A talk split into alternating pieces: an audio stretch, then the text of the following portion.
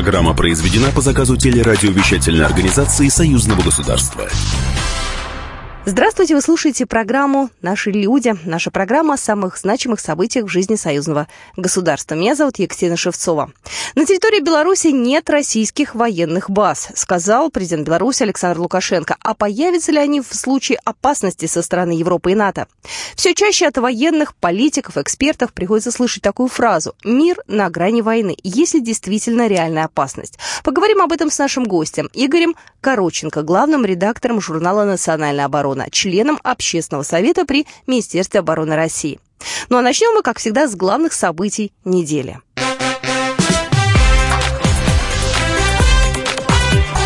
Главное за неделю.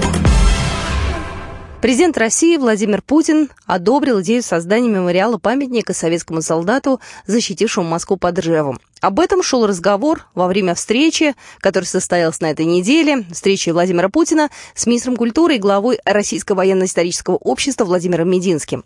Идея создания мемориала принадлежит военно-историческому обществу, а инициатором воплощения выступил Постоянный комитет союзного государства. Родилась общественная инициатива. Ее поддержало сначала союзное государство, а потом уже присоединились мы. Создать мемориал памятник советскому солдату своей грудью, защитившему Москву под Ржевом. Проводили год конкурс. Вот такой родился интереснейший проект. Он потом прошел общественное обсуждение, экспертизы, э, э, был вывешен в интернете, встретил, на мой взгляд, удивительную общественную позитивную поддержку. Собственно, мы ничего не просим, кроме принципиального одобрения. Соорудим все своими силами, привлечем внебюджетные средства, поможет я думаю, союзное государство, э, как инициатор этого проекта.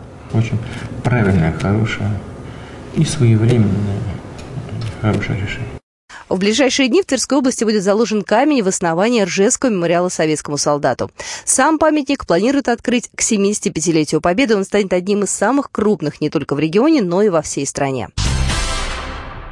7 ноября. Торжественный марш в честь 77-й годовщины военного парада 7 ноября 1941 года прошел на этой неделе на Красной площади. Реконструкторы и военные Минобороны постарались максимально точно повторить исторический марш начала Великой Отечественной войны. В нем приняли участие 12 тысяч москвичей, из них 7 тысяч получили персональное приглашение на гостевые трибуны. Это ветераны Великой Отечественной войны, участники парада 41 года, парада Победы 45 года, а также представители общественных, молодежных и патриотических движений движений столицы. Ну а День Октябрьской революции в Беларуси по традиции начали отмечать на площади независимости. В первых рядах праздничного митинга ветераны Великой Отечественной. Вместе с ними цветы к памятнику Ленина несли школьники и студенты.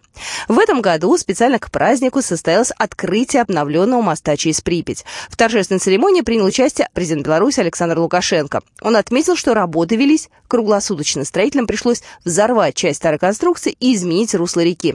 Новый пролет доставили из России. Он прощение точнее и легче предыдущего в четыре раза. Работники дорожно-строительной сферы не только решили сложные вопросы и добились поставленных целей, но и приобрели бесценный опыт. Хотя это была операция сложная, именно здесь впервые были применены новаторские идеи, и новейшие технологии. Мост соединяет два города – Житковичи и Туров. Открытие социально значимых объектов именно ко дню Октябрьской революции – это давняя традиция в Беларуси. За последние годы к 7 ноября открыли новые больницы, дороги, жилые кварталы. Президент уверен, Первая мировая революция 17 года – важное для страны событие, о которых нужно помнить всегда. Первая – это война. Вторая причина – это разруха. И уроки урок главный, второй урок, который надо извлечь, это права человека. Когда идет война, когда разрушено народное хозяйство, когда люди не могут работать, когда кто сильнее приходит, отбирает последнего у слабого, нет речи о правах человека. Поэтому Октябрьская революция – это нынешний праздник, это праздник мира и прав человека, истинных прав человека.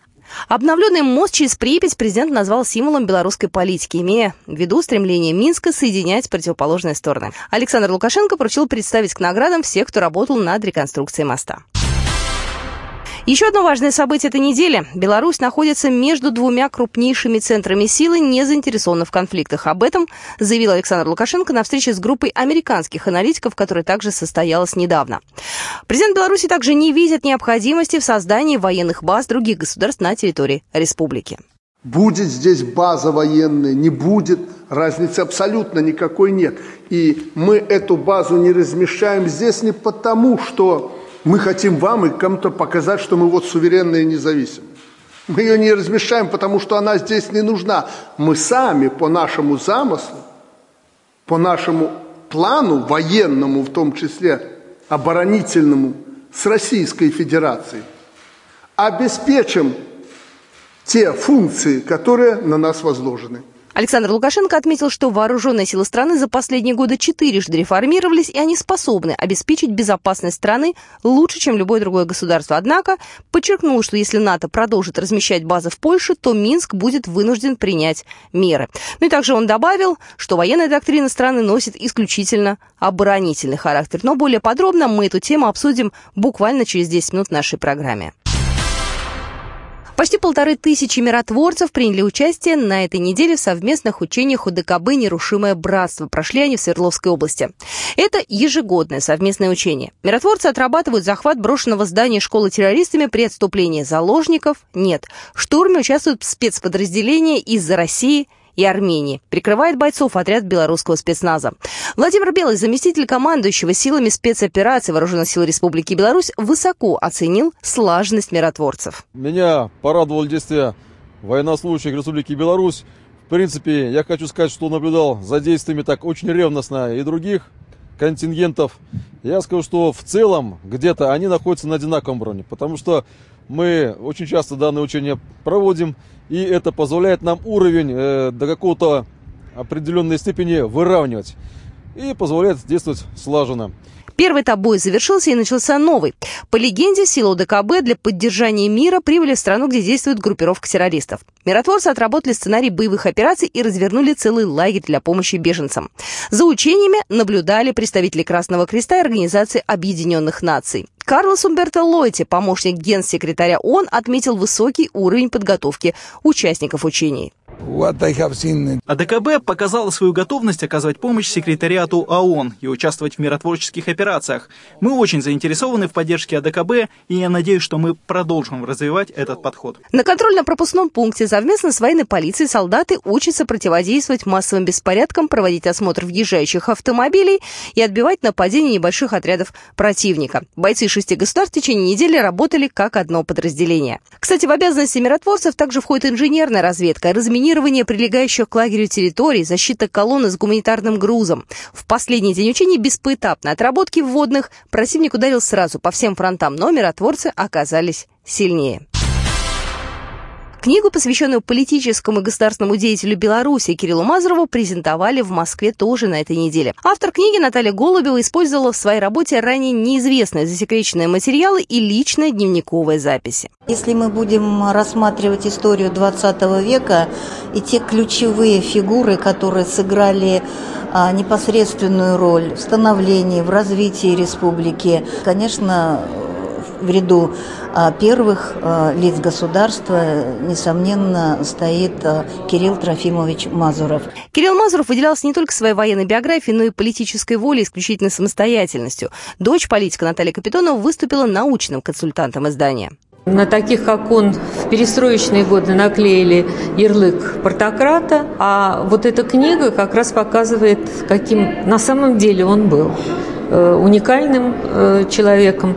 Э, показана его масштабная деятельность на фоне главных исторических событий в истории нашей страны. Ранее издание презентовали в Национальной библиотеке Беларуси. Тираж книги Кирилл Мазуров «О чем молчало время» составил 800 экземпляров.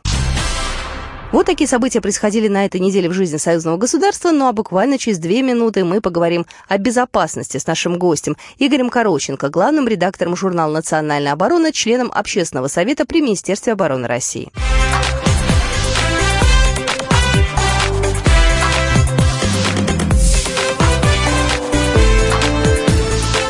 Наши люди.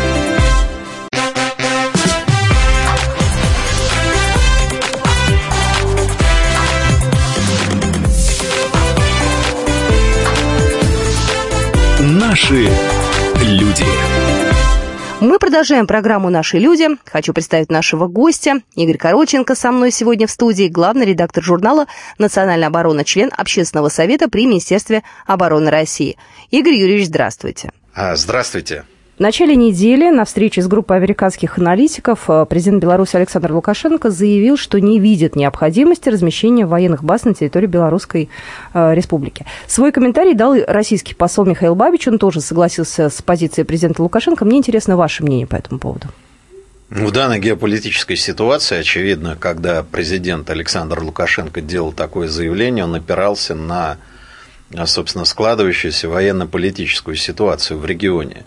На сегодняшний день а, в Польше нет вот этого пресловутого форта Трампа. Соответственно, а, текущие угрозы риски белорусские вооруженные силы, они сегодня одни из лучших на постсоветском пространстве, способны отразить самостоятельно, разумеется, с опорой на своего союзника, Российскую Федерацию, поскольку у нас сегодня существует и совместное военное планирование, и проведение совместных учений. У нас союзное государство, поэтому у нас и совместное военное планирование, наконец, существует э, ОДКБ, в рамках которой все участники придут на помощь э, Минску в случае, если Беларусь станет объектом агрессии. Но это текущая военно-политическая ситуация. Мы видим, что она имеет тенденцию к ухудшению, Поэтому не исключено, что уже в 2019 либо в 2020 году на территории соседней Польши могут появиться новые объекты, а прежде всего американские, новые а, комплексы ударных вооружений, наконец, вот этот Форт Трамп, поскольку Польша готова даже профинансировать и содержать эту американскую военную базу. Мы видим очень активное освоение инфраструктуры стран Балтии, где создаются новые склады с вооружением, новые командные пункты, центры боевого управления, наконец, новые аэродромы, на которых может в любой момент э, начать базирование авиация НАТО.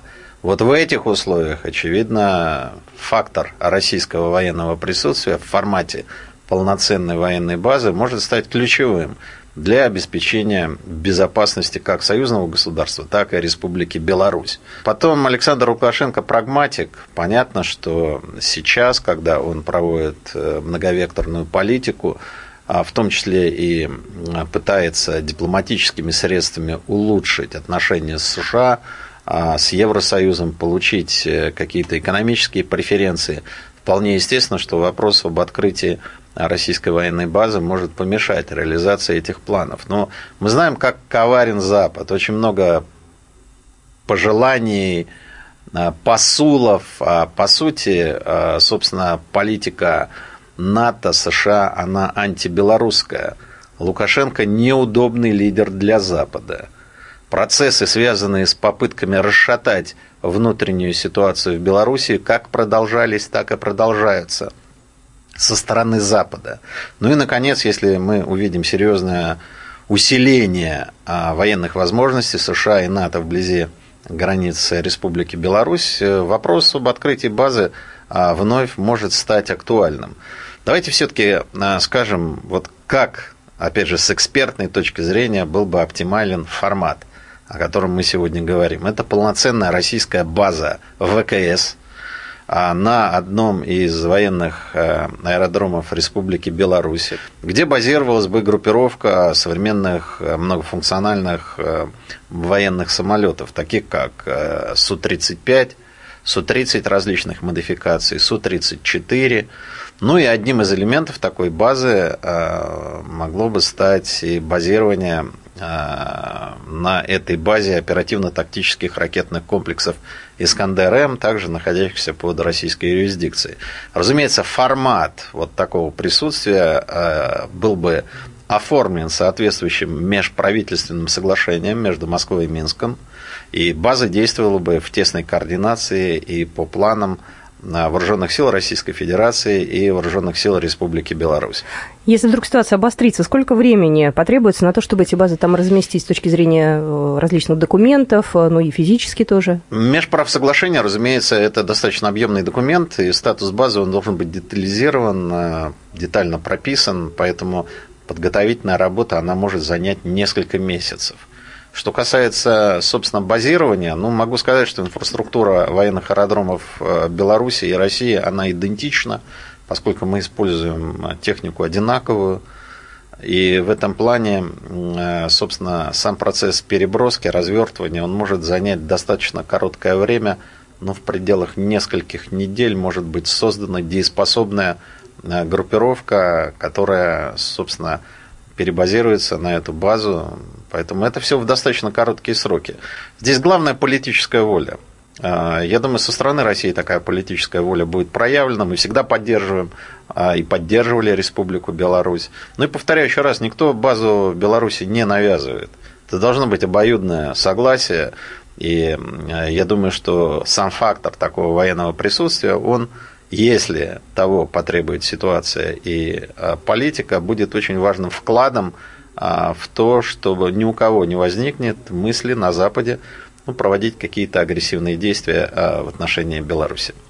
Насколько сейчас союзные вооруженные силы способны обеспечить военно-технический паритет в Европе, ну и с учетом э, НАТО, соответственно, которое тоже активизировалось э, вот недалеко от наших границ? Ну, Российская Федерация ядерная держава, поэтому у нас стратегический паритет обеспечен. Что касается вот процессов уже продвижения НАТО к российским границам и к белорусским границам, Здесь, конечно, мы наблюдаем неблагоприятные тенденции.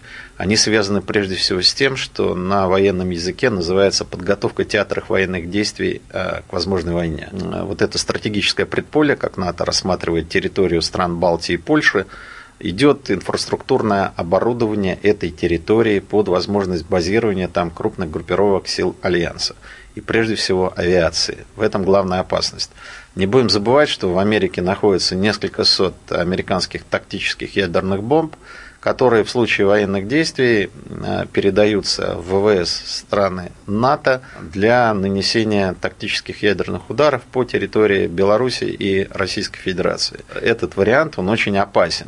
Все последние учения, которые НАТО проводит, они однозначно свидетельствуют о такой важной составляющей, как ведение боевых действий против Российской Федерации. Данными разведывательных аналитиков скрытая отработка таких задач в ходе учений НАТО, как на нанесение ударов и последующая оккупация Калининградской области, блокирование и уничтожение сил Балтийского флота, ну и нанесение ударов высокоточным оружием, включая крылатые ракеты и тактическое ядерное оружие по целям а, как в Республике Беларусь, так и на северо-западе России. Речь идет Э, в данном случае о военных целях.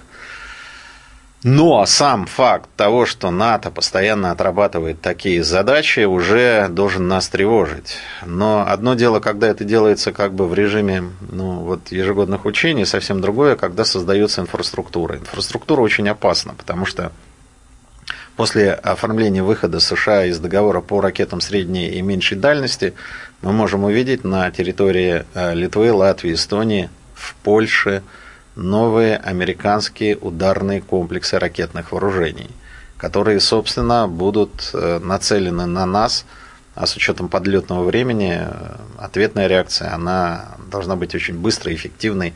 Речь идет о минутах. И именно формат э, российской военной базы в Беларуси в случае вот такого варианта развития событий позволит нейтрализовать нам, возможно, агрессивные действия наших западных ну, назовем их партнеров, но в кавычках, а на самом деле потенциальных противников, поскольку сегодня США открыто говорит, кто является а, врагами Америки, и в данном случае Россия фигурирует там. А параллельно с этим нам необходимо укреплять наши возможности в области воздушно-космической обороны. Сегодня у нас создана объединенная система ПВО, надо дальше двигаться, создавать объединенную систему уже воздушно-космической обороны. Напомню, что на территории Республики Беларусь находится объект, это радар, а, который входит в систему предупреждения о ракетном нападении, и это тоже один из элементов вот этой системы ВКС а, мы готовы в рамках вот развития таких партнерских отношений содействовать укреплению а, потенциала Беларуси в области и противовоздушной, и противоракетной обороны. Но, разумеется, поскольку техника здесь, она а, очень дорогостоящая, и здесь должны быть найдены такие форматы, а, когда все, всех все устроит. Ну, допустим, Минск подписывает межправ соглашение об открытии э, ну, там, в 2019-2020 году на территории Беларуси российской военной базы, мы оказываем содействие в вооружении белорусской ПВО, ну, в частности, в том числе дальнобойными средствами противовоздушной обороны. Здесь масса могут, может быть найдено вариантов совместных действий на угрозу которая потенциально сегодня а, с каждым годом становится все более актуальным. Но подчеркну еще раз, никто ничего никому не навязывает. У нас союзнические, партнерские отношения. И, разумеется, как и что мы будем делать, во многом будет зависеть от контекста развития общей военно-политической ситуации в Европе и на западных границах Содружества. Мы продолжим программу через несколько минут.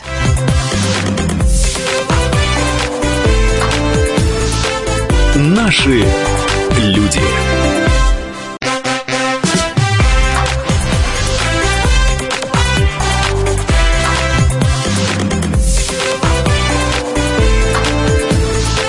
Наши люди.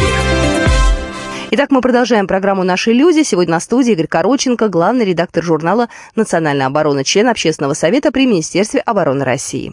Внешним угрозам а, мы противостоим не только в формате союзного государства на уровне ОДКБ, тем более от 8 ноября будет рабочий визит в Казахстан а, президента Беларуси для участия в саммите ОДКБ. А, на, на неделе нашу коллективную безопасность обсудили на очередной сессии организации. Насколько эффективна деятельность этой организации, на ваш взгляд? Ну, давайте говорить так, УДКБ существует в том формате, в котором она существует. Разумеется, этот формат надо укреплять. И речь должна идти именно о полноценном функционировании УДКБ, в том числе действия совместных армий, а, группировок войск в случае, когда одна из стран станет жертвой агрессии. Поэтому в этих условиях, конечно, для нас чрезвычайно важно усиливать потенциал УДКБ, и прежде всего будет принципиальный вопрос – это – опять же, на саммите в Астане избрание нового генерального секретаря. Как известно, предыдущий был отозван по просьбе Армении. Сейчас вопрос стоит о том, э, чтобы организация все-таки оставалась э, дееспособной в полном объеме. Для этого нужен новый генеральный секретарь. Полагаю, э, в этом плане все решения будут приняты. А что касается форматов УДКБ, надо расширять потенциал, проводить совместные учения. И не только антитеррористические, но и учения УДКБ по отражению внешней агрессии. В рамках УДКБ, опять же, необходимо создание а, группировки а, сил и средств и отработка полноценного создания системы воздушно-космической обороны УДКБ. Ну и, конечно, необходимо расширять состав стран-членов УДКБ, ну хотя бы переход к поэтапному появлению такого института и оформления полноценного такого института, как допустим, э, страна-наблюдатель при УДКБ, или вопрос, может быть, рассмотреть ассоциированного членства. Здесь масса могут быть различных вариантов, но я полагаю, что УДКБ – это главный орган военно-политический, который несет ответственность за поддержание безопасности на постсоветском пространстве. Именно мы, а в рамках УДКБ здесь главные. Ни американцев, ни натовцев на постсоветском пространстве быть не должно. Мы должны это четко продекларировать. Нам а, интересен формат прямого диалога между ОДКБ и НАТО, а с точки зрения, как два военных блока могут э, вносить свой вклад, э, в том числе и в стабилизацию опасных тенденций. Но, к сожалению, наши западные партнеры, так называемые, опять повторю, не идут на то, чтобы был прямой диалог между ОДКБ и НАТО. Тем не менее, э, этот формат надо всячески укреплять, расширять УДКБ. Ну и, разумеется, на мой взгляд, необходимо все-таки увеличение и э, численности штаб-квартиры ВДКБ для того, чтобы мы все-таки более активно занимались всем комплексом вопросов. Очень важны ведь не только военные вопросы, это вопросы кибербезопасности, поскольку сегодня киберугрозы, они становятся самостоятельным фактором дестабилизирующего влияния на происходящие в мире процессы. Поэтому, очевидно, нужен киберцентр ОДКБ, который бы противостоял в том числе и киберугрозам, и кибератакам, которыми подвергаются наши страны. Это обязательно надо делать. Наряду с антитеррористическим форматом а, ну, необходима дееспособная группировка УДКБ, такие вот дежурные силы, которые в любой момент могут быть переброшены а, на те или иные направления для парирования угроз. Словом, масса задач. Э, важно подчеркнуть, что УДКБ – это работоспособный орган, но надо сделать все, чтобы он стал еще более эффективным. Ну вот вы сегодня сказали, что если вдруг э, ядерные удары, то это все будет быстро, очень точно, и многие на самом деле этого боятся. И все чаще мы слышим от военных, и от политиков, и от экспертов фразу «мир на грани войны». Вот нам бы понять, это действительно реальная угроза, или это такая новостная штука, хайп, если хотите, да, и чтобы просто привлечь внимание? Слушайте, ну вот этим хайпом, так называемым, да, ядерным, занимаемся ведь не мы. Посмотрите, кто грозит ударами по России – западные страны. Не проходит и недели, чтобы мы не услышали угроз, чтобы мы не услышали политики давления, запугивания, а, бряцания оружием. Это делают э, наши западные партнеры, не Россия. А в этих условиях ну, наша задача, мы не будем отвечать вот такими вот, знаете, заявлениями в стиле «а ты сам дурак». Нет. А демонстрация наших военных возможностей, она прежде всего проявляется через наше военное строительство – через сдержанность, спокойная уверенность России и Беларуси. Это тоже фактор, который отрезвляет тех, кто на Западе планирует какие-то а, провокации либо реальные действия. И очень важно понимать, что сдерживающим фактором является только военная сила. Агрессор наглеет, когда чувствует безнаказанность. Вот чтобы он не чувствовал такой безнаказанности, наши совместные военные мускулы, наши совместные усилия должны адекватно быть складывающейся ситуации – Поэтому повторяю еще раз, база сама по себе на территории Республики Беларусь, она не нужна, чтобы мы там вот встали в формате базы. Это сдерживающий очень мощный фактор, который Западу не позволит, а, собственно, рассчитывать на безнаказанность любых агрессивных действий. На следующей неделе, 11 ноября, а, ну, по крайней мере, планируется, может быть, даже встреча Путина и Трампа. Если вдруг не, это будет не во Франции, то это будет чуть позже. Но в любом случае, может ли что-то измениться даже в отношениях нашего союзного государства, да, и нашей обороноспособности от этой встречи Путина и Трампа? Нет, это дежурная рядовая дипломатическая встреча. Конечно, она важна для сверки часов, для диалога, но стратегически ничего не изменится. И знаете, дело не в президенте США, а в том, каков военный бюджет Америки – Сегодня он 716 миллиардов долларов. США используют военную силу как фактор продвижения своих интересов, в том числе экономических. Это страна, которая претендует на роль мирового жандарма. И независимо от фамилии президента, демократ он либо республиканец, по сути ничего не изменится. Курс правящих кругов США – это абсолютное мировое господство. Как, собственно, они пытались это делать в предшествующие исторические периоды. Поэтому у нас не должно быть иллюзий. Разумеется, мы там не впадаем в какие-то крайности не превращаем страну а, в военный лагерь, либо в подобие Северной Кореи. У нас демократическое общество, мы должны сохранять и оберегать весь пакет основных демократических ценностей и свобод. Но фактор военной силы сам по себе, он сегодня чрезвычайно важен, а, потому что ты можешь демонстрировать любые темпы экономического роста, но если ты кому-то не понравился, прилетят томогавки, твою экономику они а, превратят в хлам, в пыль разобьют, и твои темпы экономического роста будут равны нулю. Поэтому инвестиции в оборонный бюджет – это своеобразная страховая такая вот возможность нам не бояться непредсказуемого развития ситуации. Мир сегодняшний очень э, сложен. Правил игры нет. Э, собственно, правил приличия нет. А если ты сильный, ты, если во главе э, стоят безответственные политики, ты можешь дальше развязать любую войну и оправдать это с опорой на массивную информационную кампанию по оболганию твоего противника. Ну, вспомним, какие были основания для так называемых гуманитарных бомбардировок Югославии. Абсолютно желание дезинтеграции этой страны, оторвать от нее там Косово, раздробить. В принципе, такие же цели преследуются в отношении России. Какая Россия была бы выгодна для Запада, для США, для Евросоюза? Страна, где на сегодняшней территории Российской Федерации существовало бы там 10 квазигосударств. Такие сценарии прописаны, в том числе и в трудах западных аналитиков. Почитайте материалы открытых конференций Центрального разведывательного управления. Они моделируют такие процессы. Поэтому вопрос внутриполитической стабильности, способности противостоять, в том числе в киберсфере, не дать возможность использования интернет как оружия для удара. Это все тоже важный фактор, который надо осмыслять в том числе и в форматах двусторонних российско-белорусских э, партнерских проектов по обороне, так и в более широком контексте у ДКБ. Сейчас ноябрь, уже практически конец года, ну, под конец года принято подводить некие промежуточные итоги. Э, Россия в военно-техническом плане, в плане сотрудничества сейчас э, насколько сильна, с вашей точки зрения? Мы находимся на втором месте в мире по экспорту оружия. 15 миллиардов долларов – это примерно та планка, которую мы каждый год подтверждаем. Это очень важно. Оружие сегодня – это геополитический фактор. Наличие в арсенале дальнобойных систем противовоздушной обороны, таких как С-400, это фактор, э, который дает стране новый статус, что против тебя не будет использования высокоточного оружия, к тебе не прилетят томогавки, тебя не станут бомбить, потому что ты имеешь возможность сбивать тех, кто хочет, так сказать, тебя прилететь бомбить. Поэтому оружие сегодня это важный фактор геополитики. У нас десятки стран закупают наше оружие, невзирая на политику санкций, давление со стороны США. Мы ищем новые методы и формы работы, в том числе взаиморасчеты в национальных валютах, либо поиска других вариантов, поскольку сегодня доллар не может быть использован как средство расчетов за поставки российского оружия. Поэтому в целом потенциал наших вооруженных сил, оборонно-промышленного комплекса устойчивость экономики – это сегодня важные факторы. Для нас очень важна, повторю еще раз, внутриполитическая стабильность. Запуск деструктивных процессов, которые дальше приведут к цветной революции, это опробованное а, оружие, которое неоднократно уже приводило к тому, что целый ряд успешных, даже в экономическом плане государств, дальше просто разрушался.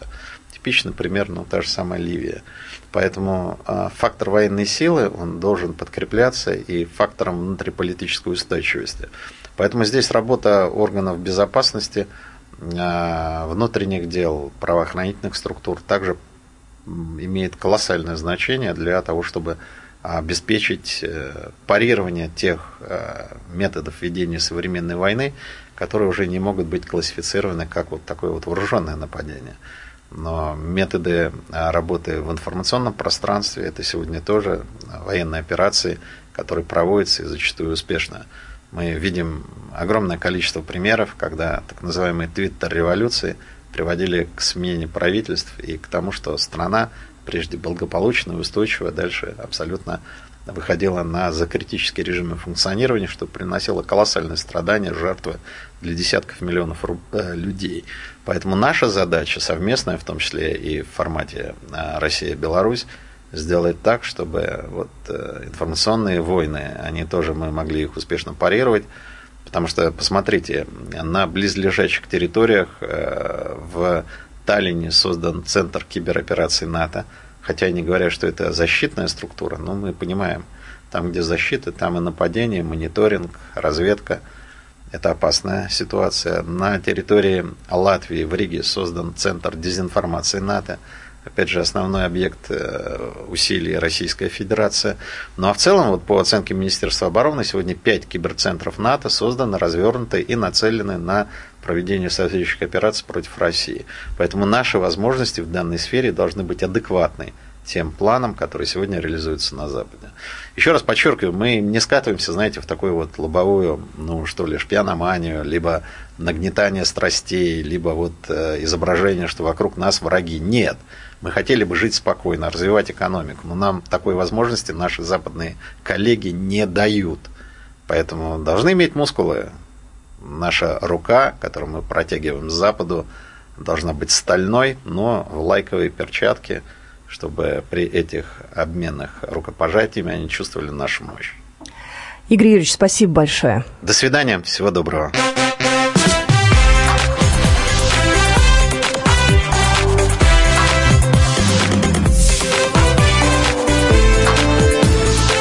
Наши люди. Программа произведена по заказу телерадиовещательной организации Союзного государства.